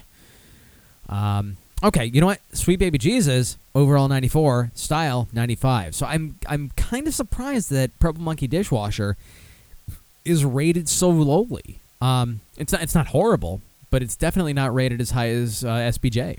So, but uh, the description on here: Who doesn't love chocolate and peanut butter? We begin with a robust and delicious porter and infuse it with chocolate and peanut butter using a secret method concocted by Evil Genius. Sweet malts transition into busting flavors of natural peanut butter and chocolate. This beer is sure to leave you wanting more. Um, next to SBJ, this one was probably the one with the best balance of the chocolate and peanut butter that I had tasted.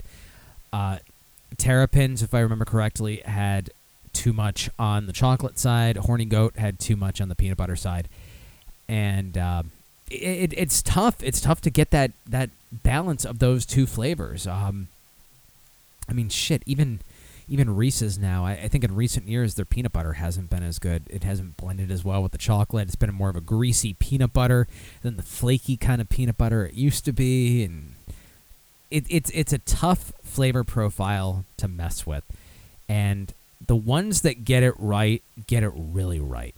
The ones that don't, they still make an okay beer, but it just misses the mark. Uh, number five on this one. This is one I've been raving about for a while too. Um, overall, 91 on Beer Advocate, 90 for the style. This is Anderson Valley's Highway 128, the Kimmie, the Yink, and the Holy Gose. The refreshing tartness in this divine, bright, golden colored ale gives way to earthy undertones and hints of citrus, followed by a slight sea salt like dryness and tangy, effervescent finish. Uh, 4.2% ABV on this one is downright sessionable, but every single can of this I open, it's very foamy. Um, it's, it just it just seems to be a very active beer. I don't know why. One interesting thing that the place I initially discovered it at, the liquor store by my work, uh, it's eight ninety nine for a six pack. I find that to actually be a really good price for something as good as this. Uh, the liquor store that I picked up my boat beer from, however, they actually stock it there now, eleven ninety nine for a six pack. Ooh, what the fuck? So makes me glad that I can still consistently find it at that other liquor store, because I should not have to pay an additional three dollars. Um, in in recent months, I've I've talked on end about the Gose style. Um, if if you like sour beers, you will probably like the Gose. If you like salt, you will probably like the Gose style. Um, and it, it's it's a style that was almost dead and got brought back from the dead. It's a very refreshing beer. Um, I probably wouldn't find it as refreshing or as comforting during the winter months now, but it, in terms of a spring, summer, fall beer, spot on. It's just a, a very light, nicely carbonated flavor, and it, just that right perfect amount of pucker in there. Th- th- Very, very good. Just that right amount of saltiness at the back end. I mean, I, I, I reviewed this on the YouTube channel, and you've seen what I've had to say about this beer, and I've said it enough on the show too. I mean, it's only the second gose I've had. I I've been trying to find more examples of the style, but just nothing distributed around here. I, I know. Um, ah, fuck, was it? Um, it's not Terrapin. It is Hop and Frog. They are supposed to have one out, or they were supposed to have one out, and I have not seen it. You know, I should actually look on uh, beermenus.com to see if it actually has shown up anywhere near me. Um, that that actually is a great resource for finding certain beers in your area. Uh, beermenus.com. If you know you type in a beer, it will say you know what the closest store that has inventory of it is around you, and in my experience, it does actually tend to be pretty accurate. Um, and, and certain ones it'll say oh a thousand miles away. Like oh, okay, I obviously don't get it in my area. Uh, number four, we are rounding up on this list, and uh, I think my, my time's going good here. I think I'm working okay with this. Yes, little Matt, of course, I would love to have a salty beer. Oh, yeah. Not enough gay on the show, right? Um, I'm surprised at the low overall score on this one, but I don't know. There there seems to be I don't know some some unfounded hate for this brewery sometimes, and I don't understand it. I've, I've seen it on Reddit. I don't know, and any any internet community is know, they're gonna have their strong likes and dislikes, and there are gonna be certain certain groups, certain people, certain properties that will you know bear the brunt of that. But number four for me is Shipyard's Gingerbread Head. Um, I, I I was going through a lot of like the seasonal kind of beers that I had on my list over the year, and this was the one that really jumped out to me. I mean, if if I bought a six pack of something more than once, that is a very good sign for me that I do genuinely like it. Um, there are times I will buy a six pack once and I will enjoy the beer, but I'll never really think about it again. It's kind of a I'm glad I tried it, I liked it, but I want to try other things now. With Gingerbread Head, it was once I finished the last bottle of my first six pack, I I instantly wanted to go out and get another six pack because I enjoyed it that much. I want another six pack of it right now. Um, I don't think I saw any in my local liquor store. Um, plus, my wife would be killing me if I just kept buying six pack after six pack after six pack. And I mean, I got the room in my fridge, but I, I don't know. I, I, I, I actually had practically emptied my fridge. Uh, it was as recently as a few days ago. Um, in fact, I think it was maybe maybe the day after Christmas. It was practically empty, with the exception of a couple things that I'm aging: uh, rum barrel, uh, pumpkin, the enjoy after, um, 10, 31, 15, the Stone IPA, and then a beer that I'm holding on to for a uh, for a review for the next. Well, not next review. I gotta. Uh, well, you know what? I'll, I'll I'll clue you guys in that are listening live. Uh, there there should be a new review hopefully popping up tomorrow morning, a rare midweek review, and then you know another one on Saturday, and then uh, perhaps another midweek one. I don't know. We'll we'll find out on that. But anyway, b- back to back to uh, Gingerbread Head. Shipyard Brewing announces the release of Shipyard Gingerbread Head Ale. This new winter beer is full body with a smooth malt character, accented with ginger, cloves, and cinnamon.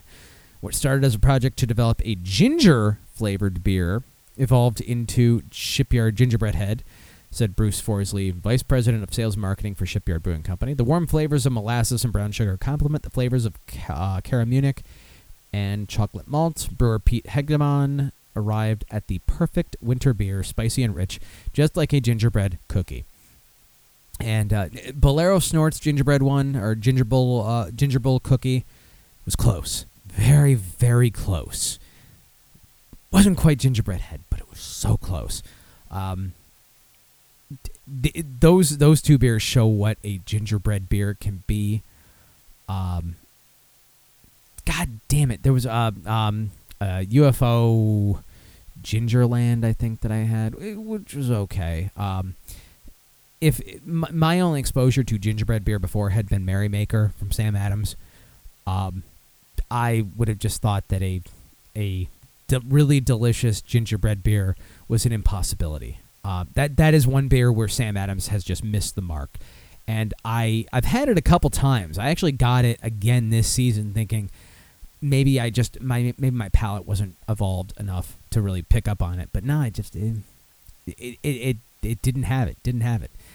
Gingerbread Head has it, and it's downright sessionable too. It's a 4.6 percent ABV. Um, very, very, very easy to just drink right through those. Number three, um, it is a brewer that I, I mentioned from time to time. I've had a few different different ones of their beers, um, and actually, um, shit. Now that I think about it, didn't I have? Um, oh yeah, yeah, yeah. Uh, um, I think I was talking about last week. I had uh, Starr Hill um, Snowblind along with uh, DuClaw's uh, X8 Spiced Winter Warmer. Well, this is a different one from Starr Hill, and back when I had gotten this in a growler, I had mentioned this all over the place. And I did at some point get a bottle of it too when the growlers were no longer available. Let me take a sip here because my throat is starting to go. This is Starr Hill Little Red Rooster Coffee Cream Stout. It's a sweet stout. It's got a nice, again, close to sessionable ABV at 5.4. Starr Hill's Little Red Rooster Coffee Cream Stout is a full bodied milk stout brewed with coffee from our friends at Red Rooster Coffee Roasters in Floyd, Virginia. Malt sweetness, chocolate, and caramel notes dominate the flavor, while roasted coffee notes add balance and round out the aroma. This was just the the perfect amount of coffee flavor in a sweet stout. There wasn't that that inherent coffee bitterness that you get in some coffee stouts. Sometimes sometimes that's a good thing. In a sweet stout, you don't necessarily want that front and center. And that wasn't the way they did this one. They they made this one the perfect amount of sweetness and the bitter just kind of falls back a bit, which is perfect. Um, I, I, I want to say I've, I've seen this on shelves recently, and I'm kind of kicking myself that I I haven't picked up another bottle recently. So I got to keep my eyes open for this one again because that that one is a, a a very very it's a great sweet stout right alone there. You add the coffee in and it's fantastic. Rate beer they give it an 89 overall for the style they give it a 79. So I think those are pretty pretty solid uh, solid numbers right there. Uh, number two. This is another one, and this was one of my early um, YouTube reviews. This is actually this one does not have a uh, score listed at all uh, because there are not enough ratings for it yet. It's kind of interesting. Um, yeah, there are only let's see, only seven ratings for it, so they don't have enough for an aggregate here. This is from Newburgh Brewing Company out of Newburgh, New York. It is a sour wild ale, Newburgh Cafe Sour. Now, I actually didn't find this out until right now. The cafe part of it refers to, it's an acronym for coffee acquired from Ethiopia. Makes sense.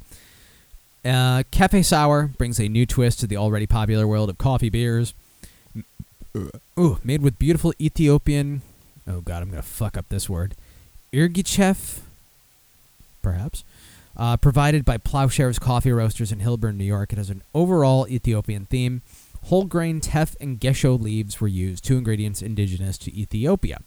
We wanted to push the boundaries of creativity since teff is used in sourdough bread. We thought, why not make a sour beer? The end product results in a truly unique coffee inspired experience. 5.2% ABV, light in color and body, with an earthy flavoring from the coffee that blends wonderfully from the sour beer. Yes, it is a coffee beer. It is a sour beer. And you know how I mentioned uh, how Little Red Rooster did not have that that bitter coffee up front. This one did not either. And in fact, they pushed the coffee really to the background. It's not too subtle. You definitely get the flavor there. The, the sour is more prominent, and the coffee is almost an aftertaste, but not quite. It, it, it's it's more upfront than that. It is probably one of the strangest combinations in a beer that I've had. Um, and and there are some other ones like there, there there's one I've got in a um, in another kind of category coming up really quick. Um, that you know was was a different combination. I mean, you get your spicy beers, you get your you know oh let's add rosemary, oh let's let's add this you know rare berry and you know stuff like that. But this this seemed to be the blending of an element from a completely different style, you know, porter or stout, into a sour, and it worked amazingly. And I, I wish I could find this again. Um, I got it via growler.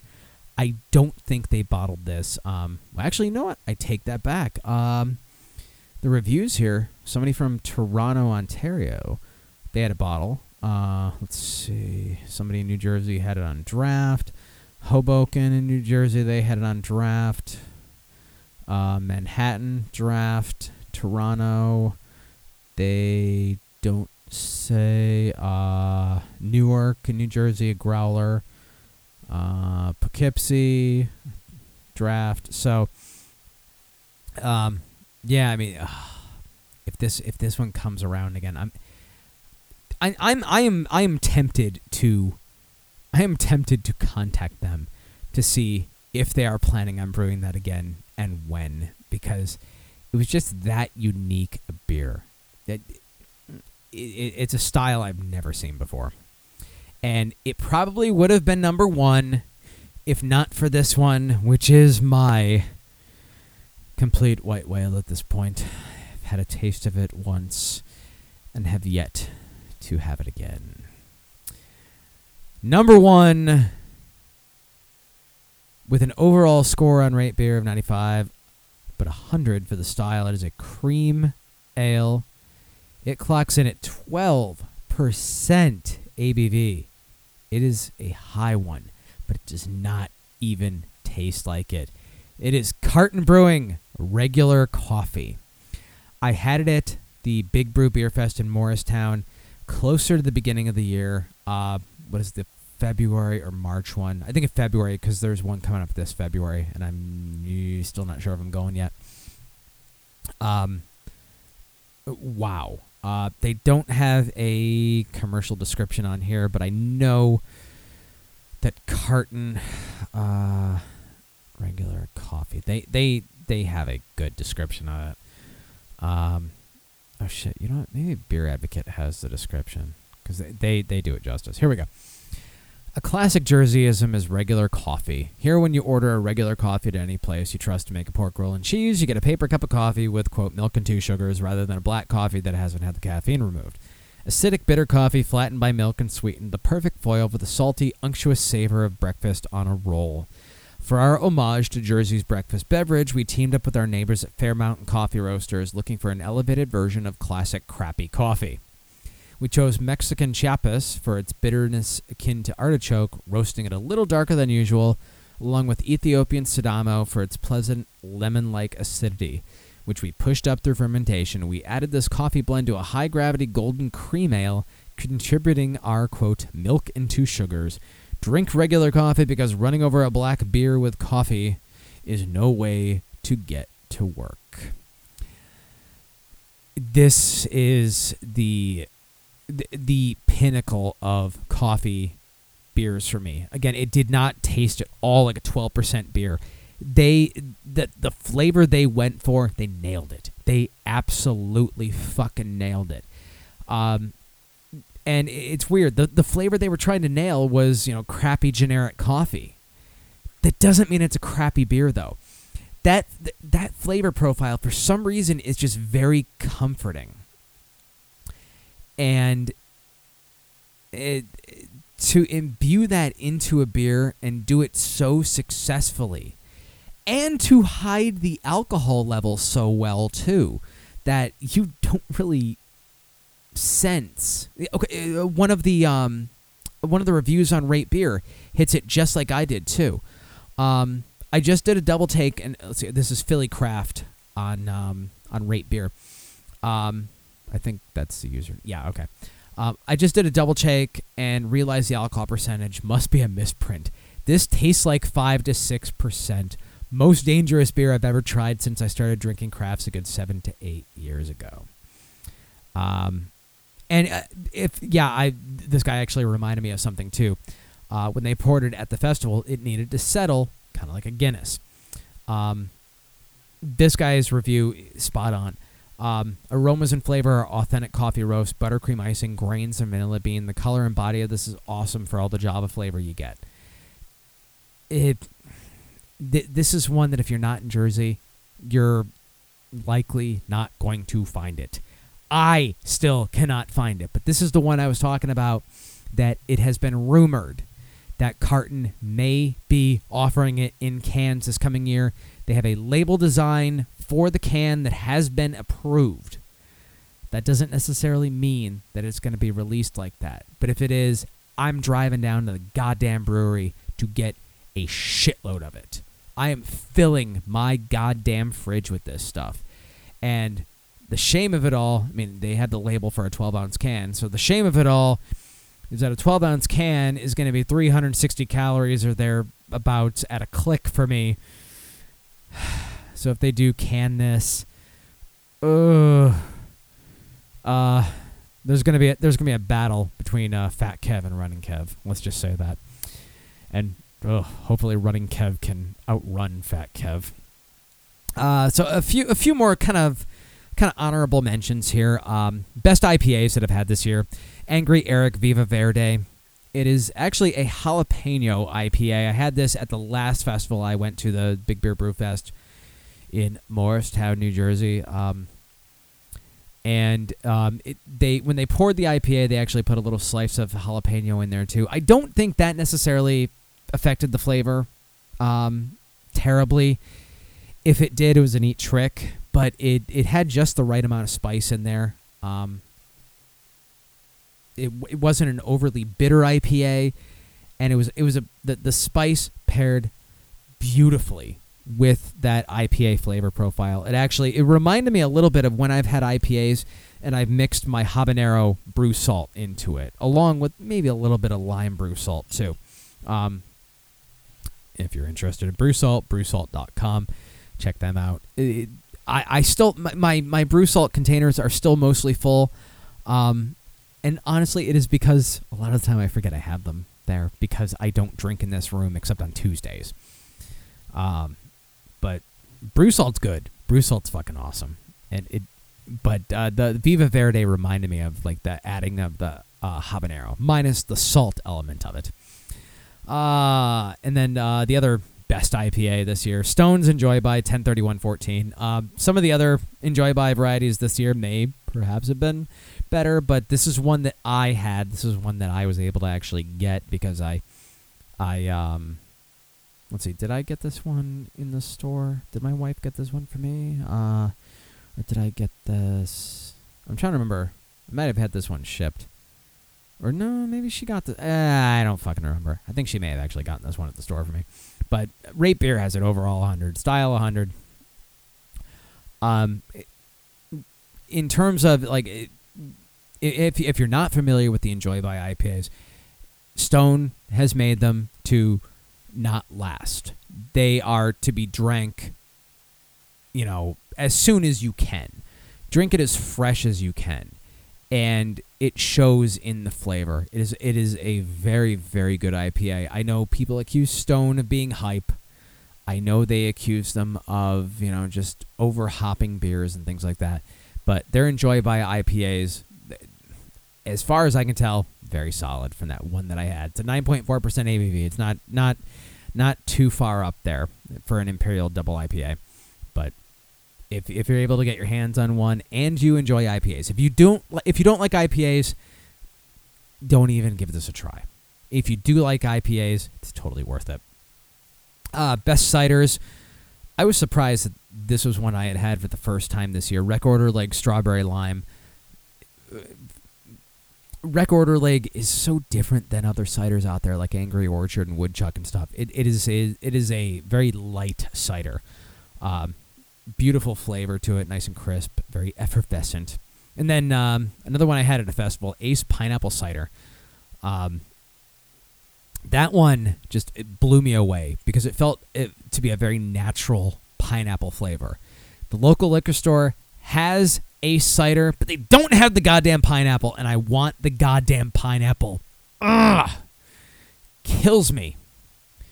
But you know, gives me a reason to go to the festivals and hope it's there again, kind of like regular coffee. Um, best pumpkin beer. I only put one in this category because I was not overly impressed with pumpkin beers this year, and it's Elysian Punkuccino Coffee Pumpkin Ale. Rate beer has it way up there, overall 99, 100 for the style. Again, it's it's adding coffee to a style that it is not normally added to. Um, and I thought they did a great job with the description on this one. A pumpkin ale with the attitude of a world weary barista, Punkuccino packs a short shot of Stumptown coffee toddy in your pint with a shake of cinnamon and nutmeg. Um, I I think it's damn damn good.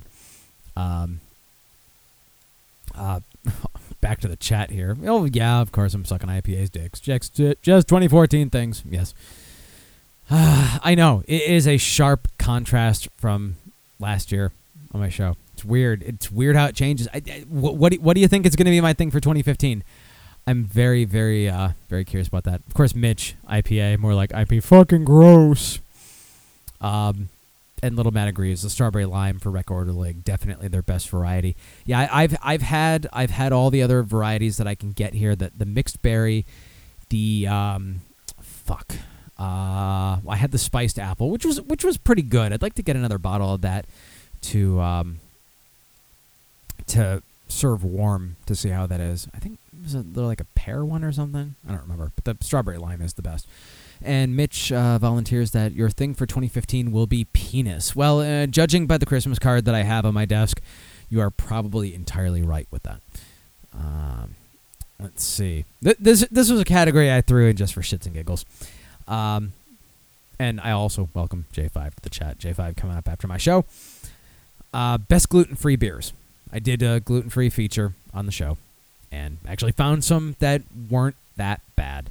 Um, now, they're not highly rated on Rate Beer, but what gluten free beer is. Um, a couple that I found to actually be passable if I had to eat gluten free, if I was celiac. Glutenberg American Pale Ale and Glutenberg Rousse. Uh, it's their uh, version of a red. I I thought I thought they were actually okay. Uh, really, probably the best of the best when it er, like you know the best of the gluten free beers out there. Really, um, they come out of Montreal, um, and they're the closest to actually tasting not only like beer but like the styles that they are trying to approximate. Little honorable mention in the gluten free beers uh, to Steadfast Pumpkin Spice Ale. Had this one at a festival, actually, and I've actually seen this bottled in the store too. I mainly added this because I have not seen any gluten free pumpkin beers. Um, the the gluten free beers tend to stick to approximating styles, and they really don't go that far beyond that. And I thought this, while in terms of if I was just rating it as a beer, it would be kind of average. But in terms of a gluten free beer, it was actually really quite good and hit the flavor marks where it should. Um, and it would be something if I wanted a pumpkin beer and I, I was celiac, uh, this would hit the spot. It would do it. And the last last category, last category. Before I get into the um, few and only a few new releases and reveals for the week that I have for the last bit of 2014. Uh, best big beer offerings. Yes, I am not going to leave. Oh, jeez. Um, I have a phone call coming in. Let's uh, let's answer this here. Hello, who is this? Attention. This is not a sales call. You have been referred by a friend or neighbor. You are eligible to receive a free wireless home security system. Oh my God! There is no cost for equipment or installation, and the system is Oh monitored God. 24 hours a day I'm by so your local excited! Hang up, motherfuckers. Interrupt my show, you motherfuckers. Ugh. Ah. I am not talking about my favorite alcopop of the year, Little Matt. Although I did actually see when I was at the recycling center, there was a guy that had um, a box from DNA alcoholic spring water. I had never seen that before. Um, there was it was very odd, very odd. Okay, sorry. As you completely destroy me in the chat, I understand. Uh, the best big beer offerings. I will give some love to the macro brews, and these are actually latter part of the year offerings. Shock Tops Twisted Pretzel Wheat. I did a YouTube review for this, and I was pleasantly surprised for it. It hit all the right notes in terms of flavor. You got that nice breadiness. You got a little bit of the saltiness to it. It coincidentally mixed really well with the uh, chocolate wheat, the Shock Top uh, chocolate wheat beer that they have. So you get a chocolate covered pretzel kind of feel with that. Uh, it's a limited edition beer that they were touring around at festivals, and I thought it was one of the better Shock Top beers that I've had. And actually, it was one of the, in terms of mm, trying to hit that flavor mark of what they were going for, I thought it was one of the better attempts that I had tasted this year. And then another one, Blue Moon's Cinnamon Horchata Ale. I was disappointed that this is only available in a variety pack. Um, at least in my area, some areas do get it in a six pack. Like my friend Kevin down in Texas, motherfucker, always posting pictures of it. Hey, look, I got a six pack. I'm like, God damn it. Um, but again, you know, kind of mid-rated on rate beer. You know, they're not they're not big into the macro brews, but I thought the um, I mean the, the the cinnamon flavor hit with me. I've never had horchata, so I can't really say how accurate that was, but I thought it was a great great flavor to it. Um, of course, some people on rate beer said, "For me, this was a pour down the sink, not your throat beer." different strokes for different folks. Some folks like penis, and some folks like penis on a girl with big tits. So, what can you say? Uh, so, a little bit, really quick, the new releases and reveals before we get into uh, My Time Now with J5. Boulevard Imperial Stout X Chocolate, or I'm sorry, not chocolate, coffee ale. Uh, it is the first new smokestack offering of 2015. It's going to be arriving in February. Let me post an image into the chat here. And uh, wait, are we saying my show's gay? Well, yeah, there is enough talk about penises. Come on. Uh, God damn it! Where's my fucking enter key? Oof.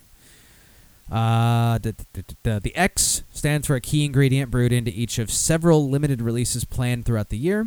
This edition was infused with Ethiopian Sidamo coffee from Boulevard's Kansas City neighbor, the Roasterie, lending this robust stout a subtle wine-like smoothness. It's going to be in 750 milliliter bottles, 11% ABV, and it's going to be a limited release.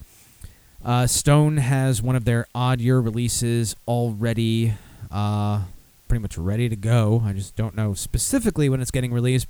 Definitely 2015 though. It's a uh, odd year release for Old Guardian. As I mentioned, odd year release. For those not familiar, Stone tends to put out different variations on uh, Old Guardian and their Imperial Russian Stout in odd year editions, so 2015, 2013, 2011, and so on. Past odd uh, odd year versions of Old Guardian have included Oak Smoked and Belgo Barley Wine. Uh, so Old Guardian's a barley wine, but this variety is going to kick up the level of hops. 22 ounce bottles arriving sometime in 2015, 10.5% ABV. Uh, I'm trying to think if I've ever, ever even had the regular Old Guardian before. If not, I might have to grab a bottle of the regular and see if I can get the extra hoppy, do a comparison. And then the last bit, um, I'm not going to get into full on details with this because I don't think I have any listeners in Hawaii, so this doesn't necessarily apply to us. But uh, Kona Brewing celebrates 21st birthday with an island-only Makana beer series. It's going to be on draft on the island. Um, so if I have any listeners in Hawaii, keep an eye out for that. But otherwise, we are unfortunately not going to see any of that, which kind of sucks. But is what it is there. Um, so I suppose that uh, that's that's that's the show for the year.